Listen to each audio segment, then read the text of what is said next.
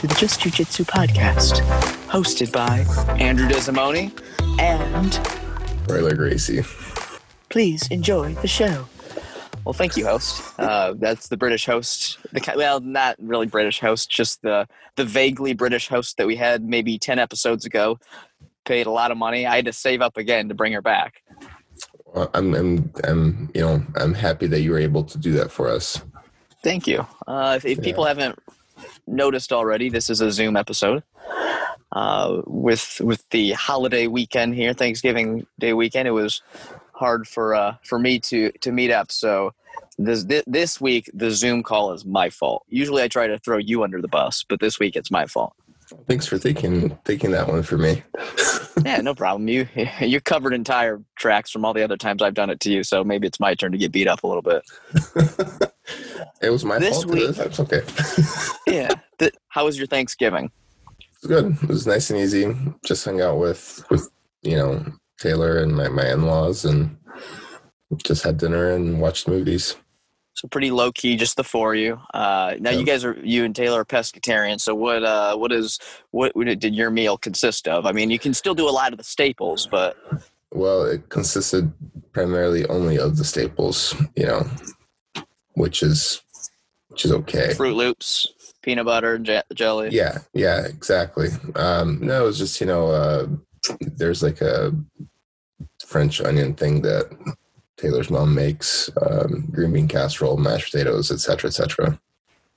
Is there a is there a similar holiday in Brazil that No, no you get don't have anything close to that? no, the native Brazilians didn't like the Brazilians so much. Well, I mean, the Native Americans didn't like us so much, but they didn't stop us from having a holiday over it.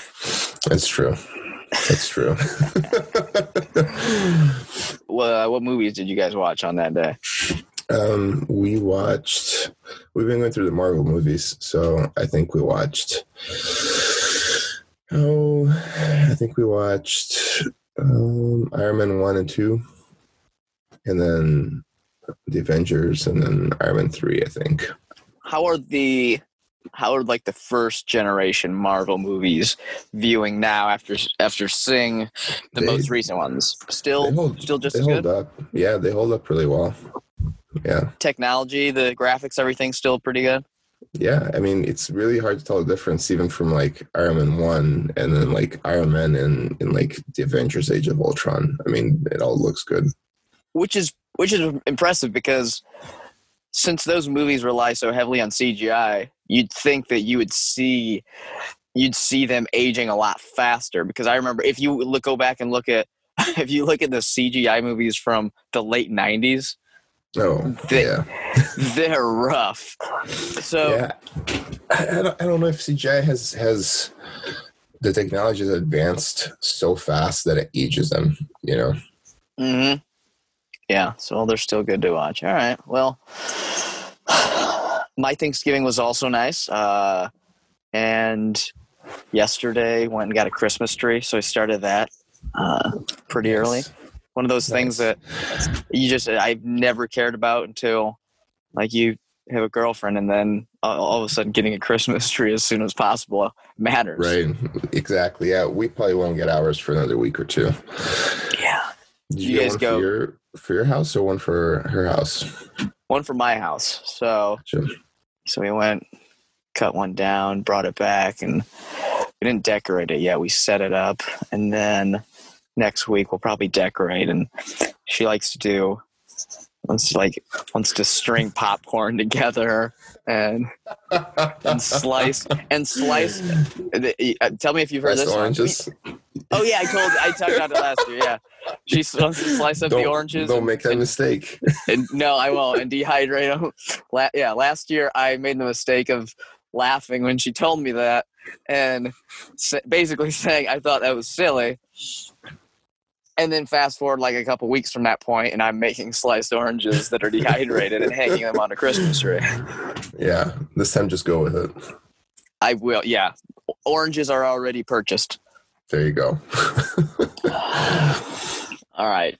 This week, we are working through some more listener questions. we're going to start this week off with this is an email from Grant. Hi, guys. Been thinking about starting BJJ for a long time. I told myself I wanted to start for a while, but I didn't know if 34 is too old to start. Love the podcast, only on episode four. Keep up the good work. Well, first of all, Grant, thank you. Uh, you're on episode four. Keep up the good work. I just want you to know, to save you some time, the quality plummets drastically after episode four. It's it's it just gets worse and worse. So if you if you do make it to this point, well done. I'm so sorry. Uh, we really peaked at four, so it, it's all downhill from there. Uh, but no, what do you what do you think about starting at, at 34? I don't think that's old at all. Um, No. You know, I think I think people have this illusion that you know some people start jujitsu because they want to continue to feel young. Others don't start because they already feel old. You know, and and I think it's it's all in your head. It's all an illusion. Um, 34 is is you can still start at 34 and and and still be very competitive still get to a black belt still do everything you're supposed to to do or that you want to do. And also you know age is only really you know important if you know you have goals that you want to achieve by certain points in your life. Like if you want to be a black belt before you get married if you want to you know whatever. Some people put weird weird goals weird life goals in line with their jesus goals. Um so you know if you're just training to train to have fun to learn a new skill to learn to protect yourself maybe get in shape and all that stuff it doesn't matter how old you are. I mean we had roy who started at what 61 or 62 you know? Mhm. so like and he's still he's still good. He still hangs with the young guys you know? And and and so yeah i don't think 34 is old at all No, what, what what do you think the average? What's the average age of people coming into the school? Like when they, I would. Um, see you would think it would be like 18 to 25 but it's actually like i think 25 to 40 is the the more common age group yeah, that that surprised me too when I started. I thought it would be a lot of mid twenties, but and there is a decent amount of those, but there are a lot of people in their thirties, from that early thirty to late thirties, early forties. So yeah, if you're thirty four, I mean, I'm I'm thirty three right now. I'll be thirty four in about five months or so, and I think it may become more intimidating if you haven't started. The older you get, the more scary it might sound, but in practice, once you get there, yeah, you're fine at 34. Um, Yeah. I, I don't think that's a problem at all. Next question is from Troy. He says, just wondering if Helio is doing some kind of double flying kick in that iconic photo. I see that photo all the time and time, and I'm always impressed how horizontal he gets at that height. Hope you guys are staying safe. Also, if you're ever allowed to travel to uh, to Australia, come down to surf the coast and train. Well, Troy, we would love to go to Australia, so we will we'll have to hit you up if we ever make it down there. Absolutely just give us an excuse And yeah, and as far as that picture, I know exactly which one he's talking about, and I've thought the same thing. Like, wh- how does he get that high? Also, what is he doing? Like, what? Can you explain what's going on there? You know, I, I don't think he was double kicking. um, I I just don't see my, my grandfather doing that. I think it was more, you know, a, a show of body control, like coordination. You know how how tall you can, how how vertical you can get, and then how horizontal past that you can get. Um, I think that's all it was. My my, grandfather never believed in in striking, um, and never believed in in high high kicks of any kind. So, um, yeah, I think it's just more a show of of, of sheer body control and coordination.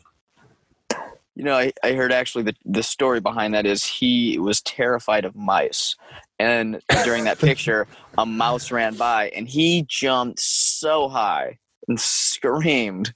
I don't think that was it. No, oh No. man, I need to I need to check my sources. Uh, okay, next one we we have. All right, this is a this one was a follow up from Felix, who I think we did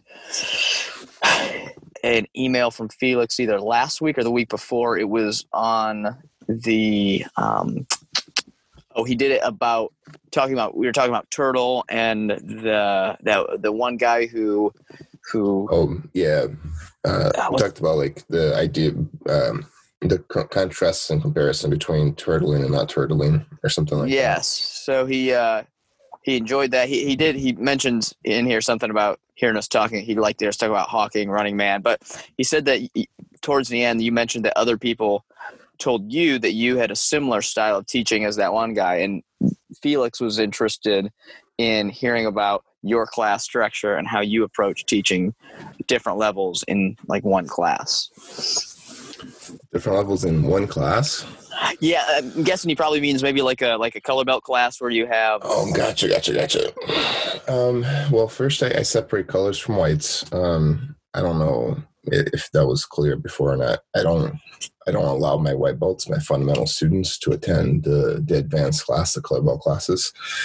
Um, and honestly, if if I had a big enough student body to warrant separating by belt, I would love to do that as well.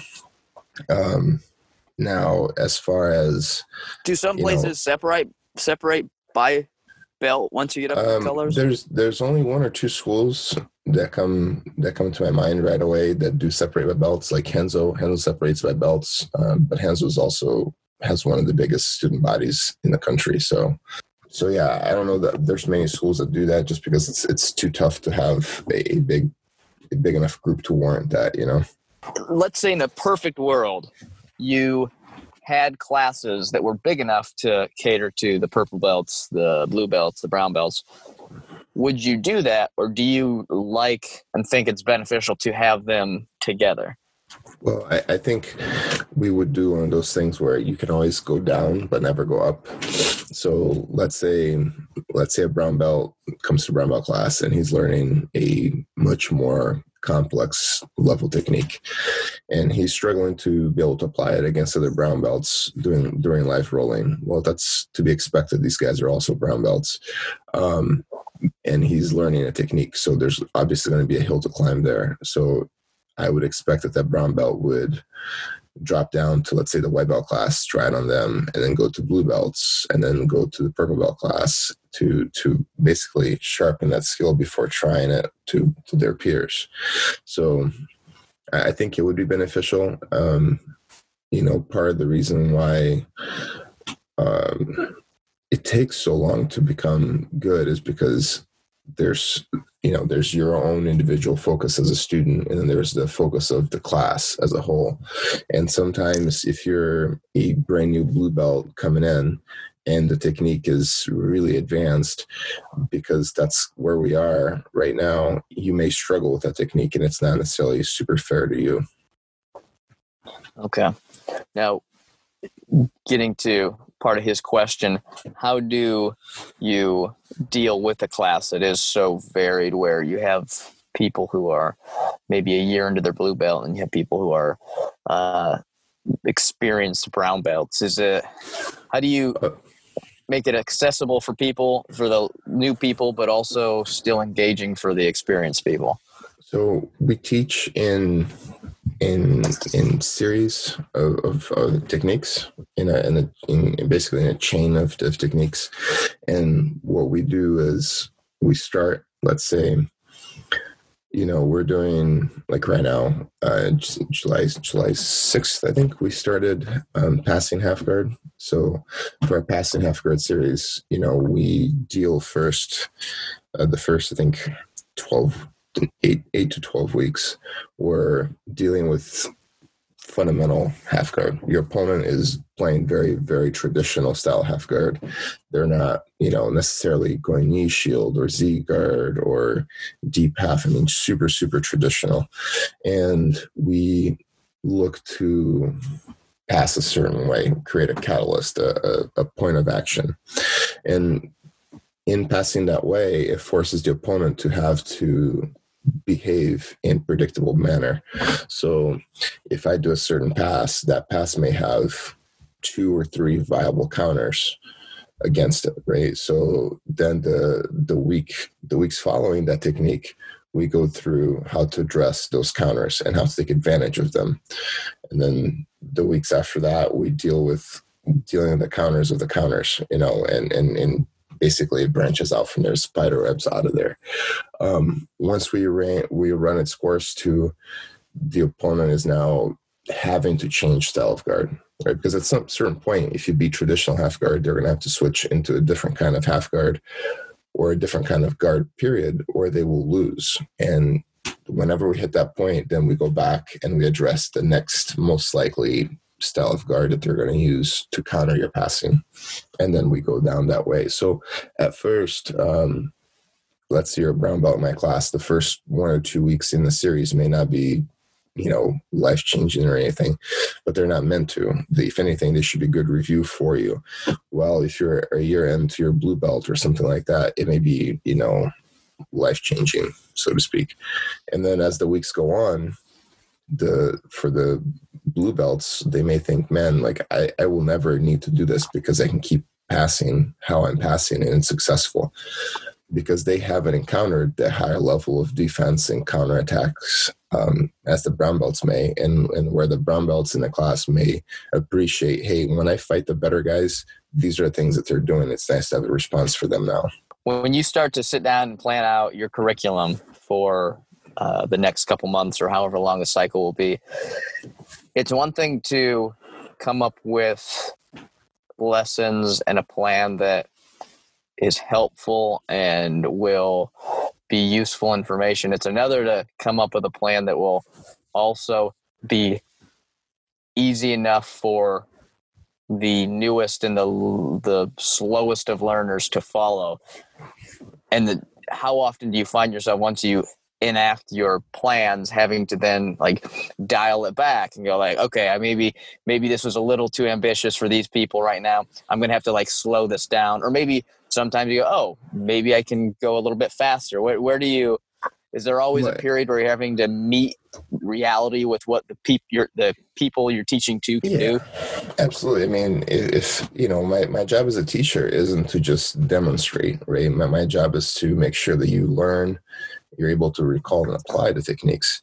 So if I show you 50 moves in a day and you don't re- you remember one of them, I, am not successful. I've, I've failed.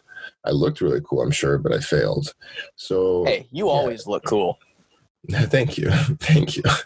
Um, I uh, you know I always gauge the room. You know my lesson plans and my curriculum they're flexible enough to adjust for audience. So if I if if what I think is an easy technique and it's something I take for granted, um, and I start teaching it and people are struggling heavily with it, then I will dial it back and I will shift things into the next week and really focus on the problem technique or the problem step as needed.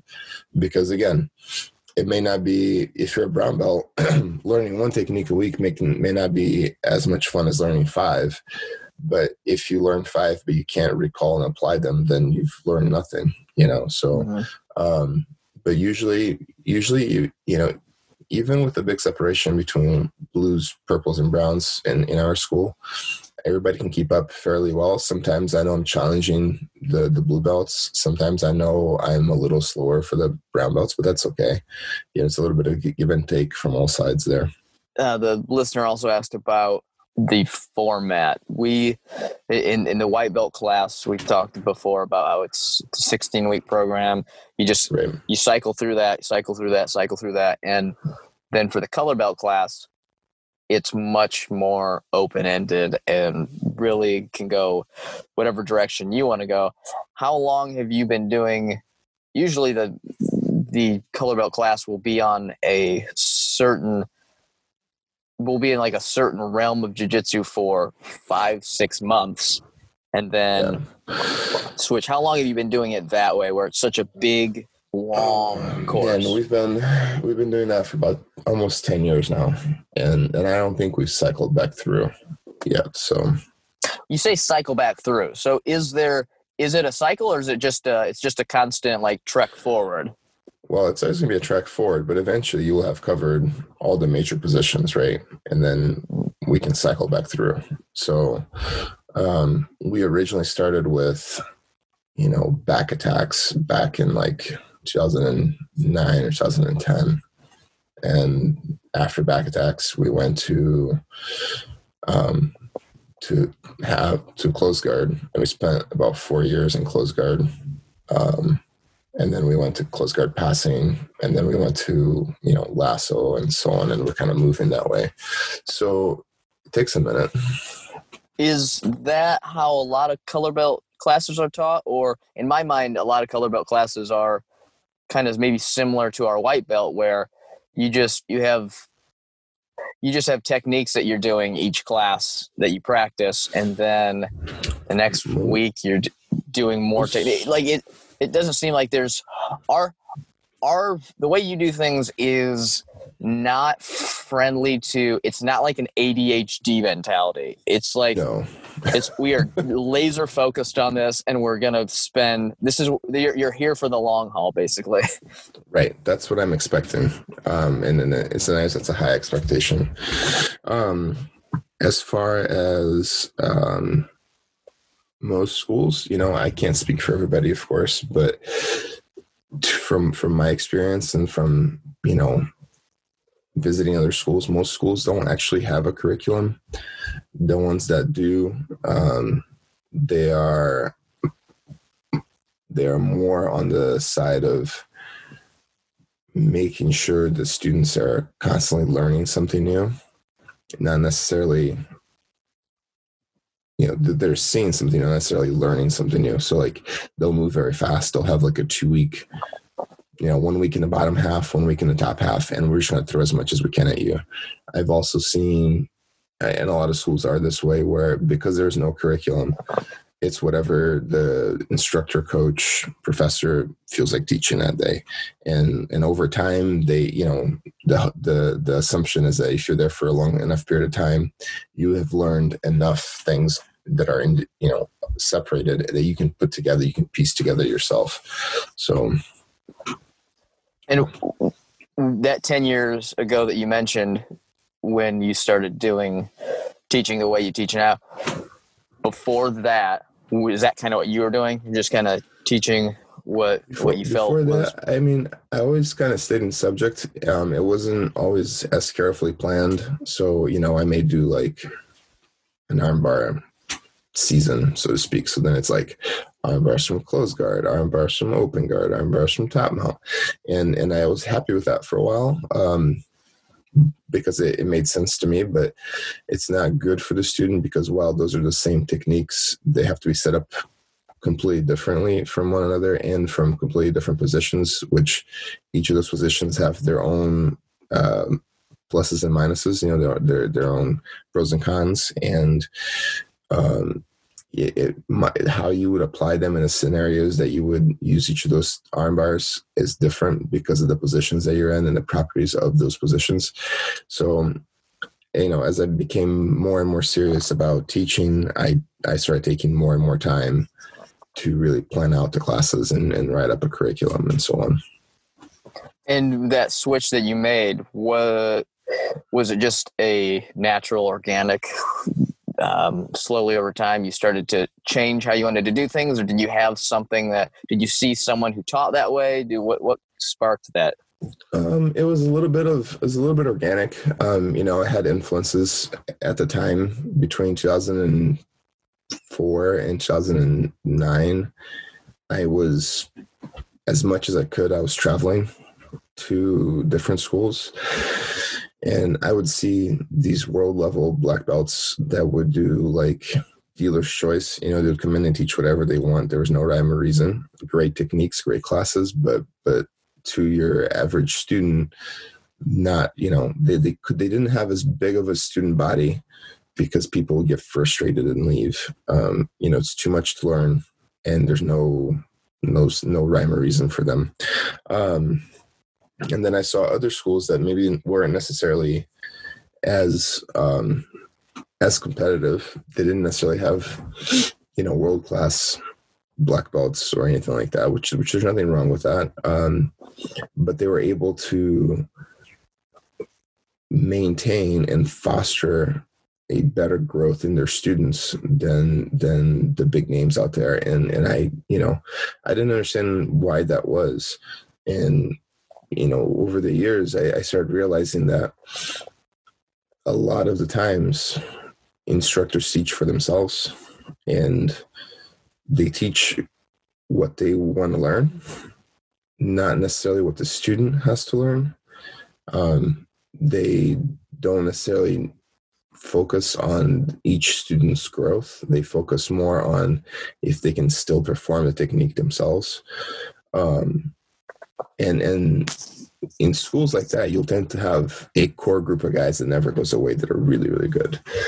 But in a school, you know, the, the job of the teacher is to to help the students learn and, and grow and improve and, and, and so on. So, you know, I thought, well, how can I how can I give jujitsu to more people, make it accessible to more people, but not necessarily drop the quality or the intensity or my my high expectations of my students right? So that's when i officially separated the white belts from the color belts and um, I, I, I forbade like white belts don't roll with white belts in my school. Um, that was eliminated about 10 10 or 11 years ago. Um, and it led to a better culture in the school better better experience for the white belts. Then those white belts because they were they were separate from the color belts. I could focus more on those white belts and help them get a really solid foundation. And then i could take now when those white belts became blue belts they would have this really solid white belt foundation. But as far as their blue belts go they would be a little bit green because they weren't exposed to the higher level techniques yet. And, and and that's that's okay by me. It's okay that my my my baby blue belts struggle for the first three to four months, that's okay.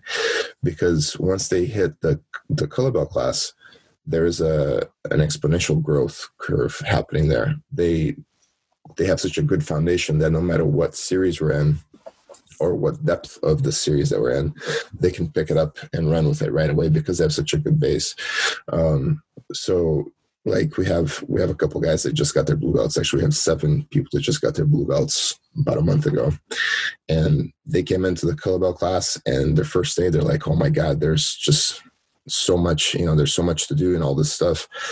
But you look at them now and it's only been a month and they're applying the techniques from the half guard passing series and we're very very deep into it now and very complex techniques. And they're applying it just as good as the the blues and purple belts have been there for a while you know. And i think that's because i was able to focus on them as white belts. And and the same the color belts don't have to worry about having that annoying white belt in class that slows everything up you know mm. because everybody there is at least as good as they are so. Now someone listening to this uh, listening to you describe your teaching style, especially for the color belts, might be saying, okay, I like it. I get what you're describing, but how do you how do you deal with the fact that you'll have color belts who are in a program where you're only maybe they've been there for a year and they've only focused on like half guard like what do you do for those right. what do you do for, how do you develop them in their other areas that uh, that they see in jujitsu that your program won't be to in maybe three, four, five years. So you know, and, and that's that's something that everybody asks. Like they always make this distinction that hey, this these guys may be great you know, as an example, these these seven blue belts, right? In a year, they may be incredible half guard passers, but they can't do anything else, right? Well, the, the reality is that that's not that simple because I teach as like I said, as a series, as a system of attacks, as a chain of attacks, and the as they're learning. So, as an example, like um, like we did, we did an entry from from half guard passing. We did an entry to go into uh, the honey hole. So, we then branched. We then linked half guard passing to our leg lock attacking series, and now the students that are learning to pass half guard also learned the leg lock attacking series.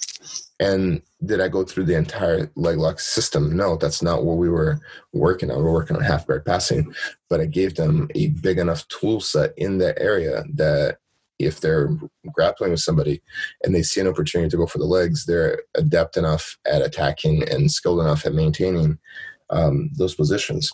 Um, you know, we also looked at Kimura. You know, one of the, the staples of half guard passing is the idea of attacking a Kimura. So you can go into Kimura or Kimura trap, and then the Kimura trap has a ton of different options. So my students that are learning half guard passing also are learning the Kimura trap, and the Kimura trap. Kimura trap then went to the back take, back, back stuff from that. Yes. So I don't. I, I always keep the focus on the main subject but every time we transition from so it, you know half guard anytime we pass half guard and we go to the side they have to have they have to learn one or two attacks from side for that pass to be worth anything.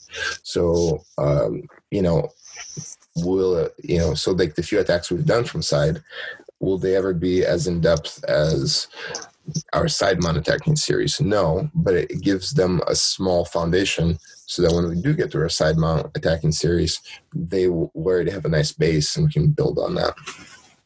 All right perfect. Moving on we'll do one more question. All right this one is from our friend james who is a who sent us quite a bit of stuff, and I believe it's James from Fort Orange Brewing Company. Uh, yep. James says this question is probably more for Croyler, but what are some big differences and or similarities between jiu-jitsu schools in Brazil and jiu-jitsu schools in the US of A? I guess I'm wondering about the cultural aspects with respect to the schools from each country. Are Brazilian schools more laid back, more friendly, less friendly, more competitive, less competitive, etc.? And then under there, he says, bonus topic wrist locks are a bitch move during gi training. Discuss. Wow, he's coming at you hard there. Dang. Um, what do you think? I mean, you've been you've been to you've trained in Brazil and you've trained in Spain now, and you obviously mm-hmm. trained here. What, what do you think? My takeaway from when we trained in Brazil was it was it was very laid back and had a uh, it, had what you talked earlier about the we were talking about how you teach classes and how a lot of schools teach classes. The lesson of the day just felt like a like what the instructor just kind of decided he wanted to do it was kind of a eh, today we're gonna do this. And so we do that but uh that's the way the teaching seemed to me. It was just hey we're gonna be more improvisational work on what i want to do. The environment was the culture. It was it was friendly. It was very competitive. Like you went pretty hard with people but it didn't get it was competitive it got very competitive but not yeah, you didn't feel like threatened. You afterwards, you still would like slap hands and like you could you could separate yourself. There's an easy yes. separation from the intensity of competition and the camaraderie of like the people that you're training with. Right, right. Which is not always the case here in America. Right? right. I mean, people here tend to get offended a whole lot more. So, like, if you go really hard with somebody here, they may take it as a personal attack, as you're trying to beat them you know what I mean? Like versus you're just trying to win in mm-hmm. in, in, a, in a in a match. So, um, yeah, I think I think Andrew nailed it. The the big difference is Brazilian culture is very laid back and it's very happy. You know, they're always looking for a reason to celebrate. Um, so anytime you train, the the competitive aspect, the the victories and the losses and the the trying to sub each other, like those are all very serious. Like that's like that's something that's taken very serious for them. Um, very very competitive matches as much as possible. However, it doesn't matter. You know, as far as like the the camaraderie after the rolling, after the training, it doesn't really matter who won or who lost because they're just happy that they got to share that with you. They're happy that they're able to train with you and and and learn and do things to you. And and in America, that's not always the case. You can go to a school where there's a bunch of very friendly people in America, and you roll, and somebody comes after you hard, and you take offense to it. It's it's very normal, very normal thing here, and I think that's a culture thing. People here um, see how well they performed as a reflection of how good of a person they are. Where in Brazil, that's not the case. That, that there is a um, there's a almost like a understanding that we're all just trying to get better. We're part of a team. We're in this together. Versus here, that if somebody beats you, um, you know, if somebody beats you here, it's uh, it's a personal offense or something that they're better than mm. you, you know, in some way. And that's that's not true. And don't get me wrong. There's there's there's shitty schools in Brazil as there are shitty schools in America. You know, there's always going to be that one guy in class who may not jive with the rest of the team but as a general rule, I think I would say that's the, the big difference between in Brazil and here. Yeah, and I don't. This is gonna sound like I'm, I'm like I'm trying to kiss your ass, but uh, but the I didn't. There wasn't a huge difference. I didn't feel like when we when we first went to yeah the first time I trained out of the country would have been well, Mex. No, the uh, first time we trained in Brazil, I I was a little nervous. I thought like maybe this this might be culture shock. This might be so drastically different. Right. But when we did go in there, it wasn't. It, it was still. I still felt like the way people were acting were. They, they were like the same people at our gym. They just looked a little bit differently. Like they, I felt like, and that might just be the way that you've formed our school, but just a lot of people before class hanging out, laughing, joking around, and then you had rolls. You had your rolling that could get kind of intense, but then after that, slap hands and you're good. I feel like that's not too far off from the way our school is, and and that was kind of cool to see. Yeah, you know, I I, I want to be happy when I go to teach. When I'm around my students, I want to be happy there, and you know, if the school's toxic, then I don't want to be around it. So I've I've tried for you know a good part of the last 10 15 years has been to create a very healthy environment in the school and then did you want to say anything here to james before we we end about uh, the wrist, wrist locks, yeah. bitch move yeah why, why, why is it a bitch move? So like, you know, a lot of people, I've heard this argument before, like, oh, you know, wrist locks are, are, are a dick move or they're a bitch move or, you know, it's, it's shitty, you know, this stuff. Well, I think what it is, is I think people have a, a an emotional response to wrist locks. Like, like you feel stupid getting caught by them because it wasn't anything super elaborate. It wasn't like you fought really hard and, and you saw it coming but you just couldn't stop it. It's one of those that you slept on it and somebody capitalized on it and you feel stupid right? So the idea of feeling oh wrist locks are shitty or wrist locks are, are you know are a bitch move or whatever that's ultimately you know, if wristlocks are, are are so worthless and so easy to beat, then you should never be getting caught in them, anyways. And and if that was true, then you wouldn't say the wristlocks are habitual because it wouldn't happen to you, right? So mostly it comes down out of a place of like inexperience and mm-hmm. you know people capitalizing on your stupid mistakes and and you feel stupid because of that you know it's like i don't know it's like doing something silly like when you're first driving and you hit a curb or something I mean like you're like god damn it that fucking curb was out of the way. No no it wasn't. Like you just didn't see it. You know you're you're just learning to drive now or something like that. I, I don't know. It's a stupid mistake that gets capitalized. That's all a wrist lock is. Yeah James so stop being such a bully but maybe it is a bitch move. I don't know. Let's just keep the debate going. I I, I kind of like the, uh, the the the little bit of shade that will be thrown at you every once in a while. So yeah, just every once in a while.